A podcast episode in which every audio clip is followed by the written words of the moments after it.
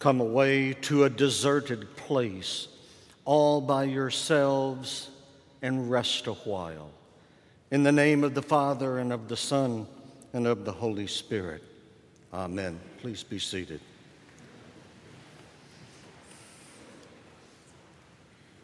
In our gospel reading today, we have a look at compassion fatigue. Compassion fatigue, also known as secondary traumatic stress, is a condition characterized by a gradual lessening of compassion over time.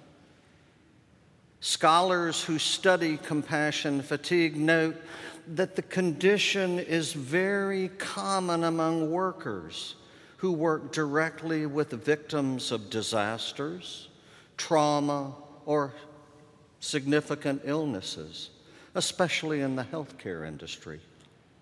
It was first diagnosed in nurses in the 1950s. But it is also common among lawyers and clergy. And that's an interesting thought.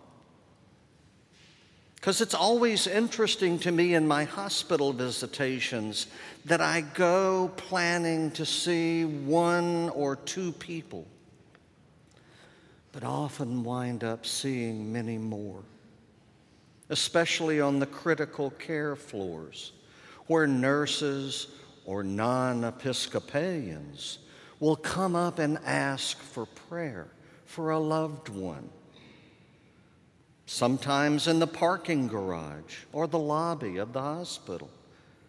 Now, do I ask about their membership at the cathedral? Or the eight red dots on their connection cards? No. I ask about their loved ones and respond. Now, remember, Jesus has sent the 12 out traveling two by two to the lost sheep of Israel with instructions, saying, All authority in heaven and on earth has been given to me.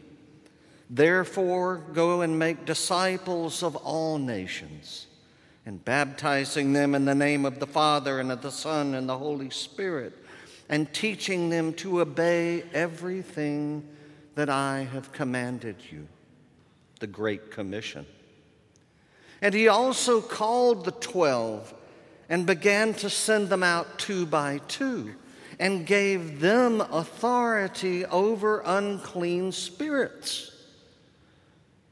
So, from God to Jesus to the twelve, and they went out and proclaimed that all should repent they cast out many demons and anointed with oil many who were sick, and they were healed. We remember the bleeding woman who came up behind Jesus. She had been bleeding for 15 years. She was unclean as a result. And she came up, snuck behind Jesus, and touched the tassels on his cloak, and he felt the power go out of him for a moment and said, Who touched me? Healing power. Multiply that many times over with the crowds that were pushing in more and more around Jesus and the disciples. Jesus sent them out. They came back tired, but excited because they wanted to tell Jesus everything that they had done the teachings, the healing, the casting out of demons. But Jesus senses their fatigue and his for the crowds were gathering everywhere, wanting to be healed. And he said, Let's go away to the other side. But there's a piece missing in our reading today because right after he said that, he said, Wait, There are 5,000 people here, and we need to feed them. So we had the feeding of the 5,000, one of the miracles of Jesus. And then after that, on the trip over, there was a storm, a massive storm. And you don't get much sleep in a storm, do you? But Jesus quieted the storm on the waters. But there was no rest on the crossing. Nothing says a good night's sleep like a storm. So the 12 and Jesus get to the other side, and the crowds are waiting. No rest here. It was not to be. And sometimes that is just the way of life. There is a rhythm in our Christian life coming here to the cathedral, entering the presence of God, and coming in from the presence of men and women in the world outside, out there, and then going back out into the world carrying the presence of God. This is a place of rest and refreshment. We worship, we are fed, and we allow time for God to speak to us, to show us the way out of our I world. And I would hold up my iPhone right now, but it's in my pocket, and I'm afraid if I do it, I'll drop it, and it's a long way down there. And then we go back into the world out there. But we frequently do not know how to be still and to listen or to make the time and effort to do so, to rest and refresh, abiding in His love. On June 9th, the Cathedral chapter of the Order of St. Luke hosted a healing mission with the Reverend John Rice, the national chaplain for OSL. We gathered together with 75 other people from other churches around the diocese to acknowledge the importance of listening in healing prayer. Holy Scripture is full of stories of listening and hearing God's voice. And we also looked at listening to the Holy Spirit and the realization that this very Spirit is the source of power for healing.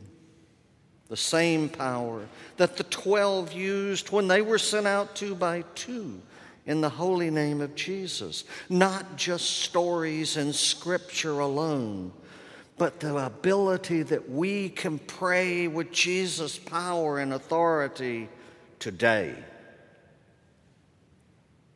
The gathering assembled, and the people were healed, and the assembly learned to pray, calling upon Jesus Christ to heal.